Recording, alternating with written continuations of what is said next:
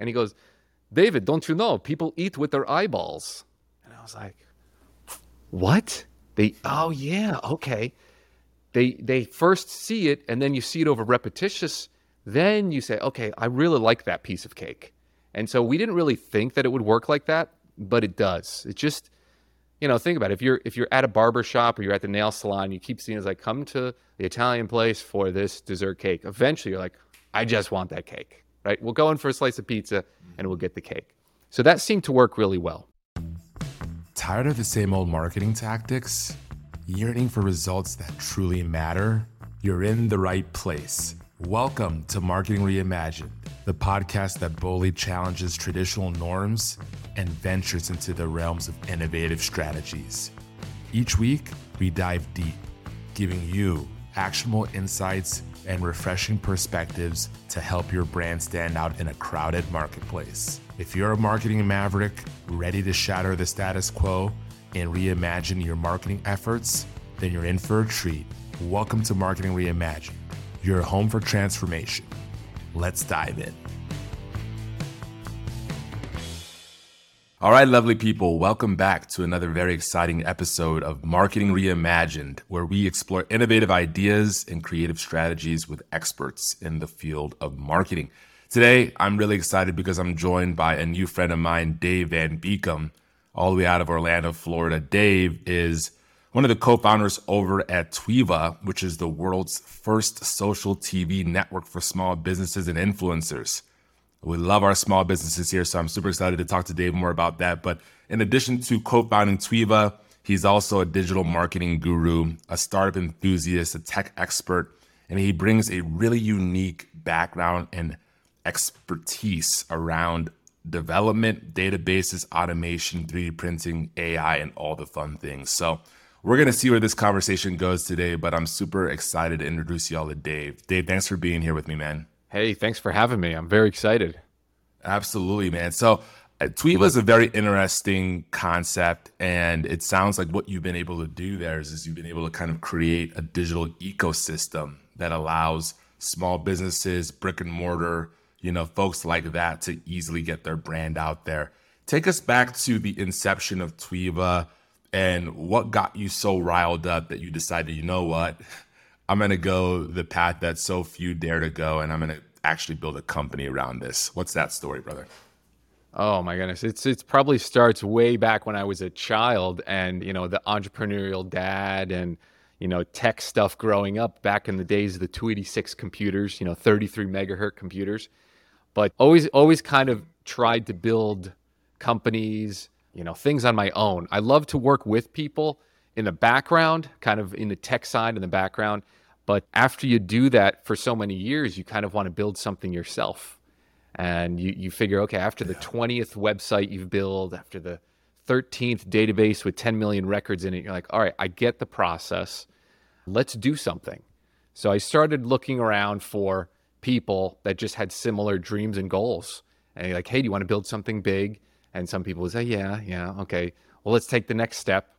And, you know, eventually fell into the guys that I'm working with. And we actually started in a different business. We were building out a food distribution app for, not for the retail side, but for restaurants and smaller distributors to try to help the small distributors and restaurants with their ordering, because a lot of that was still paper many years ago.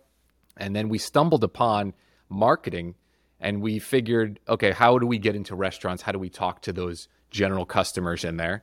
And my co-founder, you know, said, well, if there's any way that we can advertise on TVs in his businesses, he had about 20 different restaurants, just privately, you know, partnered with them. And he had this idea of, he's, you know, put his little business card, other people would put their business cards, you know, but the front of restaurants. And he told me, he's like, why don't we just take their business cards, take a picture with your phone, and then put it on the TV? And I was like, yeah, that's a little bit old tech, though. I think we might need, you know, you can't just have business cards on the TV. This would have to be something more that, like, people would want to look at. Maybe the local weather, maybe traffic reports, maybe social media for the business. Like, it has to be something local. So it really started with the idea of that first customer that may be looking for other customers, let's say the business owner looking for customers in that community. And so I would ask my business partner, I said, why would you do that? And he would say, well, look, this guy is a plumber and he's here in the community. Let's say he's eating linguine and clams at the restaurant. All the people sitting at the restaurant are literally his customers. That's his target demographic. And they really don't know at this point that he's the plumber. So if there's a way that we could connect them. And so he would go around, oh, look, this is my friend. He's the plumber. Let me help him. Oh, you have a problem. Like he could do his little bits, but it was only when he was there. So he was dreaming up this idea that if we could somehow connect local businesses together when they're, out eating food, or maybe we could build an idea around that. So that's kind of how that came about. That's a super cool story, man. I love that. It sort of just organically unfolded into what it is today. And I always tell people, especially those that aspire towards entrepreneurship, you don't have to have all the answers now. Just get in the race and start moving, right? Like the answers come as a direct reward for doing the thing. And it sounds like that's definitely what you all experienced there. I love it too, because small businesses, I feel, are the backbone to our country. And so many of them are just really good at their craft, whether it's plumbing or HVAC or whatever thing it might be, but they don't actually know how to put themselves out there. Talk to us a little bit about the small business owner mindset that you tend to encounter and how you help them embrace this digital transformation that you all help them with in terms of getting themselves out there more. Yeah, so I agree. So small businesses are kind of where all of the ideas and the hard work start. Like you said, this idea started from that very organic background of watching or interacting with customers, and that sparked his mind. And he's a small business owner, so he would be like, hey, I got this idea. He used to tell me, David, when I go to sleep at night, my mind is racing 1,000,000 miles an hour. My wife take her two fingers, close my eyeballs. And I was like, what? I mean, I kind of have the same problem. My wife doesn't close my eyes with her fingers, but my mind races. And I think a lot of entrepreneurs have that. We always think like, oh, we could create something new, but we don't always realize that there is a lot of work involved. And then there is a marketing aspect that we also don't realize. Well, depends on, I guess, what industry. And if you're in marketing, obviously you'd understand that. But if you're in that small business mind, you don't necessarily have that team of 5 or 10 people around you yet. So you just think, hey, if I put 75 hours into this project, this idea, for the next 6 months, I could build something big and get this going. But it doesn't always work that way, right? You have to have all your ducks in a line. So what we wanted to do is help that really first foundational entrepreneur, the one that just starting out in the community.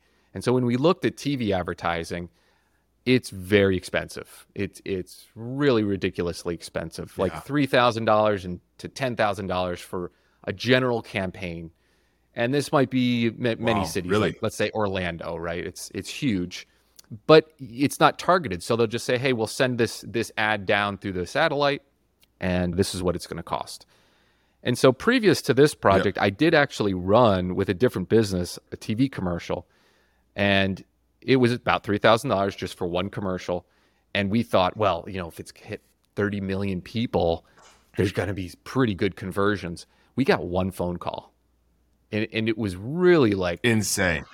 Yeah, it was insane that it would be that bad of a conversion. But, in the meantime, the representative from the cable people were saying, hey, look, this has to be, you have to show it more than once. This is a weekly thing, or every 2 days, you got to show that ad again, because people will see it and they go, of course they're going to say that. Yeah, well, that's what I was thinking the whole time, right? Yeah. Like you want everybody to be paying that much. So that was, but that was years before this. And so then we get to this idea that, okay, maybe it is a little bit of repetition. Maybe it is a little bit more of exposure, but to who, who airs your targeted demographic. And so again, we're learning all these little pieces and putting them together as we build out the idea, the software, and a patent for this whole system. And we're going, okay, well, are we going to show an ad for the plumber? Let's say the plumber ad. Are we going to show him like Superman pose, like I'm the plumber and I'm the best person out there, right? Are we going to do it like that? Or could we create a community expert is what we would call it. Somebody that, let's say This Old House, right? This Old House TV show. You have a very popular show that people love watching, houses being restored, how to fix things in your home. There's literally 3 or 4 contractors on that show. They bring other contractors in, but there's 4 main characters for all of America. Why does it have to be that? Why can't it be the contractor in my community? Why can't it be the roofer in my community showing me, hey, these are the shingles that get pulled up in a hurricane in Orlando? And then you get up north, it's like, hey, this is what happens to your roof when ice gets underneath it, right? It's completely different. So we started talking about how we could help the small business become a community expert by creating specific types of content that would be beneficial for people to watch when they're out and about or on that local TV channel. Yeah. So now it's more of a, you know, a focus on building out the network and then helping people create that type of content versus, oh, I want a 10-second TikTok and I want you to click, lead generate, boom. It's very small because, you know, I'm a contractor. This is more about branding yourself as the expert in your community. I mean, most cities are big enough, right? For a few contractors, a few web designers. Mine has 50,000 people in my city. I can't build projects for 50,000 people. It's not that there's, it's just, the problem lies in your marketing, not necessarily your lack of expertise, right? So we're focusing on those small, you know, the small business that not necessarily going to advertise on TV and they want to, but there's a little bit of a gap there because nobody has. Yeah. I mean, I think it makes great sense from a couple of perspectives. You know, one, it's all about going where qualified attention is.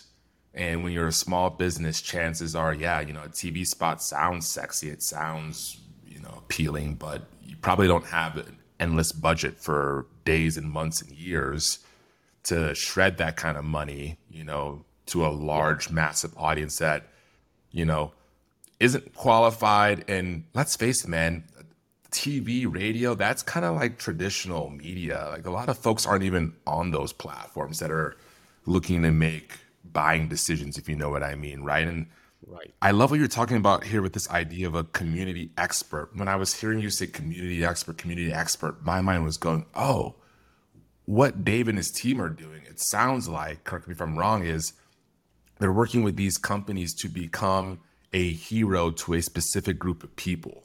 You know, why show people in Orlando a TV commercial for a plumbing company based in Phoenix? Like that company in Phoenix can actually come in and be the hero to help the client with a plumbing issue. You've got to help the local girl or the local guy position themselves as the go-to expert in the specific market so that when that toilet issue comes up, they know exactly who to come in and usher them to safety. And it sounds like that's what you're doing for your clients, which on the back end, I want you to talk about this, probably helps ensure a greater return on investment with whatever they're spending on the advert, right? Because I know that's a huge thing for small businesses, especially with advertising, marketing, any sort of campaign, is what's the return on an investment? So talk to me specifically about how you have that conversation with your clients and how the business model with Tweva is structured as well. So I'm curious to hear a little bit more about that. Yeah, so we want to be the efficient version of TV, just like there's an efficient version of the light bulb. So the light bulb has been in existence for probably 100 something years, right? And then you had fluorescent in there, 60s, 70s, but really the LED is really what created an efficiency with light. I don't know if it's 10 times, 20 times, something like that. Then you have your car, same thing, like Tesla is probably 10 times more efficient. There hasn't really been something in that TV world yet that it's been an efficient upgrade to a legacy technology. In restaurants and small businesses, you have those digital, you know, the POS systems, the point of sale systems. And so that's an upgrade of a legacy technology. And it brings new things like, oh, I can check out with Bitcoin now or with any kind of blockchain. It opens up brand new opportunities for the next generation that did not exist with just cash and coin. So we are trying to create a network that is very efficient, it's extremely cheap, but it also allows the business owners who are participating in the network to be paid a percentage back of those ads and other rewards that are on the network, because we value the network, right? We want to make sure that the network stays on all the time and is available when my sister, who is a hairstylist in New Jersey, says, hey, I got to find new clients. Where am I going to find them? And she walks into the nail salon. She goes, okay, cool. There's a Tweva TV here. All right, I'll put $2 on that for the next 2 weeks or something like that. Right. And so she whips out the phone, she puts it on, boop, now she's on the TV. So every lady, every person that she could cut hair for is sitting in that within a mile distance of that location, could automatically see her on TV. And again, not the pose of like, call me, I'm really awesome. It's her delicately working on coloring, putting highlights in someone's hair, and you're getting to know that person. That's the community expert piece. It doesn't really exist. Yeah. I mean, I guess you could say you could post enough reels on Facebook, but you're not going to get the person not looking for you. And this, the TV, the Tweva network is more about the person in the community, not necessarily looking for you, but needs you. Yeah. Yeah. They just don't know it yet. And so it sounds like what you're getting good at Tweva is where are these people that need these services that they're not even aware they need yet? How do we then go to these physical locations that are owned by business owners and outfit them with this TV, right? And then how do we think about coming over here to our clients who want to broadcast their services and help them create the right kind of content that can be pointed to the right TVs?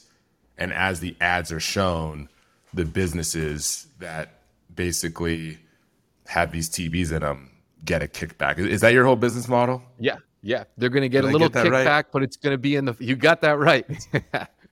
You got that right. Awesome. And it's going to be a little kickback in the form of a crypto rewards token. So investors, when we go to venture capital, they, well, you might want to keep your crypto word out. You know, a lot of people got burned with that. And I said, yeah, but this is part of the next generation that they understand long-term investment. And this is part of the Tweva coin is something that we can give the consumer, give the business owner, and they get a reward for it, but it rises in value with how many TVs are plugged in, how many seconds are available on the network. So now, guess what? This person's going to, hey, did you put your TV in yet? Hey, did you put your TV? It's spreading around because everybody wants their wallets to move up. And nobody can come in and just buy it out because it's not on a blockchain. So somebody can't come in and sell 1 million coins. It's a utility-based token, but it's still internal, right? That's some good genius. That is some good genius. So basically, there is this whole. I didn't even know that you had the cryptocurrency component, but there is a forced appreciation opportunity here. Yes. To where as adoption scales, you leverage that network effect and the freaking coin goes up. Yes. Wow. So it's like, hey, listen, I can't pay you a lot now, but promise me I'm working, I'm building, and with the network, as we build and scale together, I'm going to get you paid back as if you were getting paid for a really good TV commercial.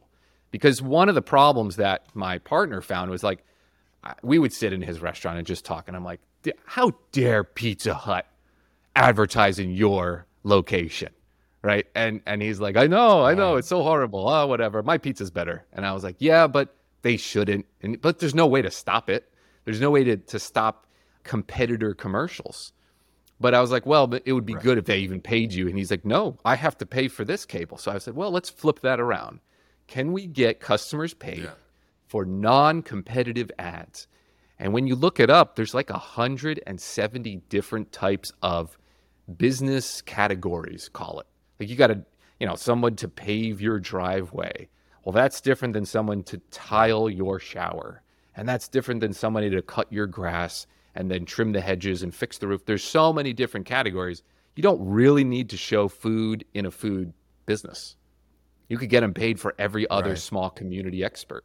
And so we kind of built this all out thinking of how do we benefit the small business owner and then also allow people to create a small TV channel around their community.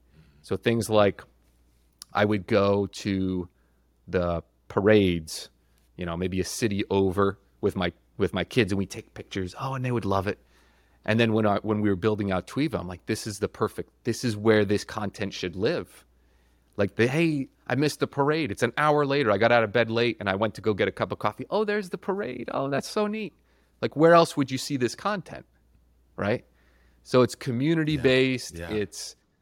It's great for everybody to add football, high school football, sports teams, winning catches. Yeah. Where is that content shown? If grandma couldn't go to the game, if grandpa couldn't make it, where is it? Well, it's on my phone. Okay. Oh, so they're this big, right? It's so tiny. And why don't we go to the pizza place? Why don't we go to Chili's?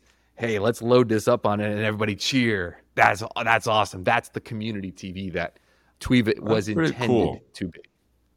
That's pretty cool. I mean, it honestly sounds like it's very community centric and it's bringing people back together around the things that they ultimately want to support. You know, that was how small businesses thrived back in the day. Is you used to want to patron the dry cleaner or the local Italian spot or the deli because you knew the person. So you're just leveraging modern technology to bring that back full circle. And yes, you know, content marketing is all the rage. I've heard you say a couple of times throughout our conversation, it's not your cheesy kind of commercial. It's done in a way that positions that person as a community expert. And, you know, I'm assuming that there's some sort of thought leadership being invoked through that. So talk to us in the audience about how you think about helping your clients that are going to be advertising through the Tweva TV build these pieces of content that are going to go out. You know, a lot of small business owners are trying to figure out how to show up more authentically as who they are. So how do you all specifically help with that? And what advice do you have to the community listening? So this will be a mix of just think about the way that you would, well, it's hard because it's really getting back to, like you said, 100 years ago or 50, 60 years ago, when you did have that relationship with that person and you did talk. Right now, I think, I jokingly say this, but you know, you ever go to a restaurant and you see somebody sitting across the other way, it might be a couple and they're not talking. And then you like lean over and you're like, hey, honey, you know, you think that'll be us one day? Like, we're not going to have anything to talk about. We saw, you know, again, this is something that you live, and then you say, okay, could we fix this somehow? So in some of the test locations in the very beginning, we started putting up pictures of the server and what they like to do on the weekends and maybe a picture of their pet. So now when somebody comes in, like, I did not know you drove a Harley on the weekends. No way. Are you serious? And now you have this little connection between a customer and a server. And then we started doing that with the cook and with somebody else in the back of the kitchen. And now they're starting to learn who the people are. It's not just give me my food. It's done, right? You're starting to learn who lives there, who eats there, what's their kids, their family, what they like to do on the weekends. And so what we need to do is go back to that type of relationship in the advertising world. Mm-hmm. It's not, you know, look perfect and be that plumber. It's let me see the plumber do 5 different things, shake hands with the customer, get in his truck and go. That's more brand awareness. That's more community expert than a little ad on Google will just say, call me, I'm the best expert in the location now. Call me now, right? Which one do you think about when you see plumber? And especially once in a while, you're going to see that guy eating at the same restaurant that you are. And you're going to say, I think that's Bob, right? So now this is why it's more branding. It's more of the little bit different and probably what those TV advertisers were saying to me, oh, just spend $3,000 every week on, because you need to be branded. And I just thought, well, I can't even get over what that means because the money was so much. But this is probably what they found. This is why you see big car commercials online, pharmaceutical companies on TV, and then what else? You have your franchises, pharma, and cars. A lot, right? That's what we see a lot. Rarely do you see a small business on some sort of local channel being shown. So anyway, back to the way to create content is it's going to be between a long form and short form. You don't want it to be 10 or 15, 30 seconds. Let's take 2 to 3 minutes of content and show some of the good things that you show some of the, I would say, I mean, it depends on the industry, but you know, starting, if you're talking about putting in pavers, it would be, you know, cutting the paver pieces. Then you're talking with the homeowner, you know, it's hot outside and you're taking a break to grab something to drink and you're back at it, you know, filling it out and the time lapse of boom, boom, boom, boom, boom, right? You're trying to fit a 4-hour block of time of what you do into 2 to 3 minutes, mm-hmm. But you also need that little bit of interview in there. You need to talk to the owner of the home. Think of like that this old house condensed down to 3 to 5 minutes. And that makes better content for somebody to watch because remember, they're not looking on the phone. They're not scrolling past it. They're being not forced, but that's the only thing they have to watch. So if they're getting their hair cut in a barber shop, they look up at the TV and they see, mm-hmm. you know, they might be talking to the barber and they look over and they're like, oh, cool. All right. So somebody's putting pavers in. That's neat. Well, I can see that it's Florida because of the, you know, surroundings. Okay, that's cool. They must be local. And then you're seeing him. You're seeing the face. You're seeing the, you know, good job. It's not this cheesy branded ad of just call me, I'm the best. It's him actually doing the work. So this has to be done on all different aspects of different industries. Some may be longer, some may be shorter, but that content doesn't really exist on YouTube either. Like YouTube can either be really long or it can be short. Somewhere in between. 7 minutes is probably too long. 10 minutes is too long. And then you test it. You test it on the network and you see, can you get any conversions? And the way that we would test it is we have unique QR codes on all the TVs are completely different. So I can see if they scanned in the front of the bar, in the back of the bar, in the side of the bar, you know, at the salon, anywhere they go. And you'd have to make a legitimately good offer. Let's say if it's a tax person, yeah. You'd say, hey, I can give you 15 minutes for free, scan the QR code, come into my location, and let's talk, you know? So it's not the same as and click. Is that QR code? Mm-hmm. Gotcha. Is that QR code specific to each client that you have for their different commercials, basically? It's specific to the client and the location and the TV. So we can track, Okay, that TV in the back, it's really not productive, so we don't, you know, we could lower the price of ads in the back of the store and, you know, raise the price a little bit up front because we get better conversions in different spots. And they have different times of day, too. Yeah, that makes sense. So there's a lot of different variables. Yeah. Yeah, I would imagine, you know, the more data you can get, like the more informative you can be or the more consultative you can be to the business owner, to the clients and, you know, obviously charge accordingly, man. It's brilliant what you built over there, Dave. Brilliant. You know, everybody loves a great case study. You know, in 60 or 90 seconds, tell us about how this is working from a practical perspective with one of your clients there in Orlando and what sort of success and results they're seeing.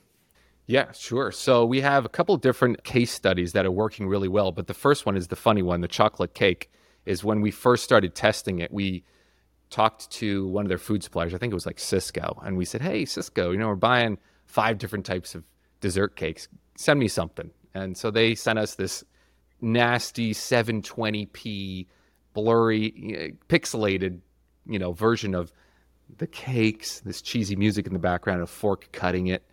And so we're like, okay, we'll edit this up. So we edited it to a 30-second clip.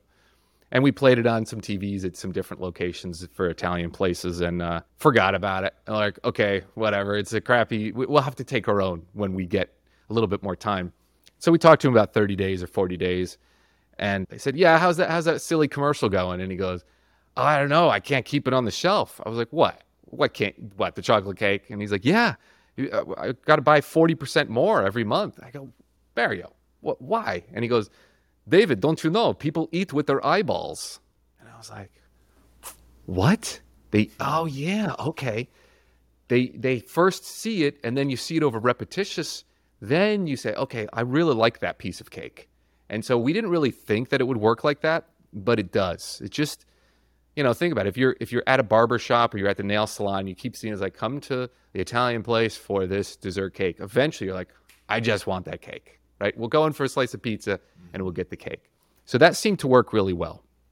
And then we have some pressure washers that are doing some generic ads. They're not even that good of ads, but they're very, very effective because, again, it's not something that people really search online, like, hey, I need to clean my sidewalk.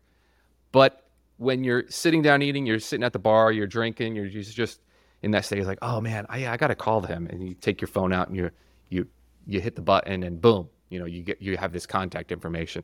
So it is working very well for the local customers. And we're always looking to grow and expand out to even, we have TVs in vitamin shops where they can show different vitamins. Just, we want to be that brand wherever you look. If you go to the beach and you go to a coffee shop, where do I find a surfboard, right? Where do I find one of those little sailboat rentals? This is not something that you're like, I'm going to go to the beach and do that today, but it's something that it's in the area right now. It's local. You know, you're less than a mile or two away and you can find it. So yeah, that's kind of amazing where we're at and Dave. Yeah, how it's working. Awesome, man. I appreciate you for breaking all that down. I really love what you're doing there.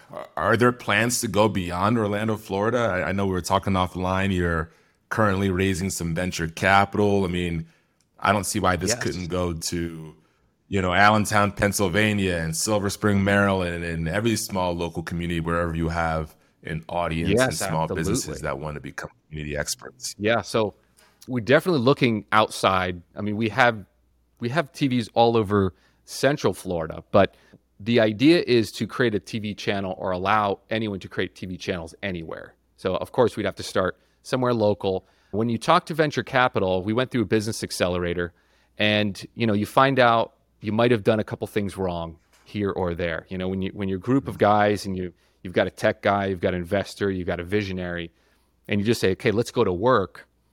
We did well, but there's certain things when venture capitalists need to get, you know, certain types of funding.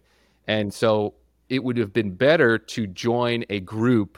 As soon as you have the idea, right? As soon as you start to figure out what you want, you have to get your non-disclosures, obviously, with whoever you're working with. But with the venture capital, you need to get a certain amount of traction in the market, and then you need to raise a certain amount of capital based upon the next 3 years. You have to build a business model and say, okay, these are the plans that we're gonna get.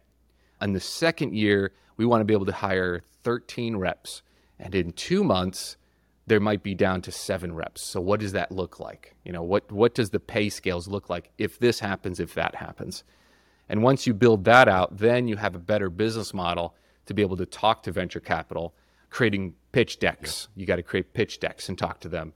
There's so many little pieces that I think people aren't aware of, that it's better to be part of a team, right in the beginning, to say, okay, when you're focused, you can build out a million different features in the software, but what are the bankers looking for? Because this is, I believe this is more of like a billion-dollar idea. This is a huge concept for somebody to be able to walk to a TV and put $5 in their account and access the network. This is bigger than just a small something in Central Florida.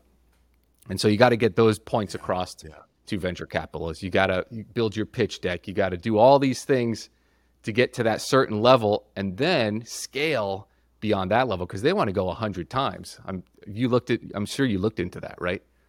Oh, I mean, that's the only way that it's actually worth it for them. You know, they're looking for so many fail these outsized returns. Yeah, understanding that in their portfolio, they're going to probably look at, you know, 100 companies, 100 Twevas to try to like maybe find 10 to 20 to hopefully have 2 to 4 possibly to hit big to offset all the other capital that's potentially never returned or that never hits that outsized return. So, you know, knowing their ecosystem and knowing their world, how do you sort of reverse engineer that? Like what you're saying, build out the MVP, have traction, have your non-disclosure so that you can increase your likelihood of getting funded and, you know, ultimately becoming that unicorn that everybody always talks about, right? Absolutely. Things like we were trying to develop a business model and the app and the software in the beginning. And the business accelerator on the other side is saying, well, you're supposed to be sending out a press release every month about updated features, updated this, what did you do here? Because then when those venture capitals look backwards, they can see, okay, this is the timeline. This is what happened. What did you do during a downturn in COVID? What did you do? What were you sending out? How were you building your community? How were you building your groups? And I have to say a lot of that was new because we had our heads down building. Like I was saying before, we were taking our life experiences and trying to build something that people could use very simplistically, and an incredibly high efficient. So it's not like, okay, just throw that ad on TV. It was, how do we track if somebody adds a piece of content that's not necessarily appropriate? How do we track that? How do we moderate that? Then we have to test it, right? And so things like that may not need to be in an MVP to go get your first million. And those are the differences between, right, getting to that first 100 unicorns that you're trying to build out and maybe not. So those are the things that I would suggest. If someone's looking at going to venture capital, go search that sooner than later and figure out all their criteria and what they need. Even get on the phone with them, pitch them very, very early and say, hey, these are my ideas. What exactly are you looking for in this industry? I mean, next to some of us and some of the business accelerators, people were selling a $4 can of pop. I think they were from Canada. I was like, $4 for a can of soda? But they had a business model. They had everything behind, and it's different for that type of industry. For me, some of the venture capitals will say, okay, well, look, you're not just selling a can of soda. What are you trying to do, Dave? Well, okay, you're trying to put a screen in a business that they don't really understand what it is. Then you want other businesses to come in and post that content on a screen. Oh, and then you want influencers to come in and shoot pictures and video for that business and then post it on the network because they're doing that for Instagram anyway, right? Oh, and then you have this other coin. Oh, and you have like these 4 or 5 different pieces that you're trying to build out together. It's sometimes very complicated for a VC group to even understand. You have to find such a select one that has this vision of like, okay, this is a really great idea. Let's build this out, right?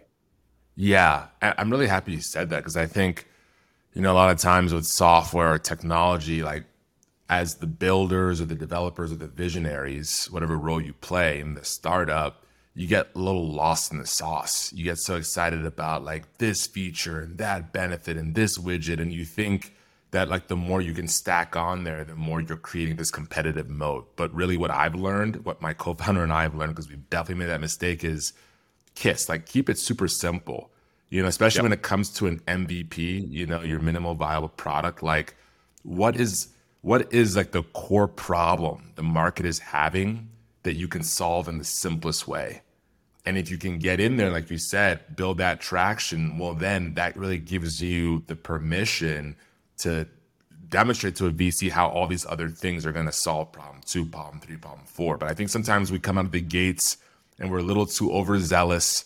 And we haven't really even talked to the market about where they would rank, the different problems that they're having that your features or your benefits are going to solve for. And so we don't really know where to start. And then if we confuse, we know this in marketing, what happens? We lose. So I think you're absolutely hitting the nail on the head there. And I appreciate you for opening up about that and what you're learning, man, because I think, so much of it is just having conversations and figuring out the criteria and who is this even a good opportunity for? What have they traditionally invested in the past? Do they even like marketing automation or digital transformation? You know what I mean? Like they might be in oil and gas, for instance, or healthcare. So there's a lot of processes that need to be considered, right? To really give yourselves the best chance of getting capital, because capital is still out there. I know that the markets are tightening, but you know, there's no shortage of cash out there for the right opportunity.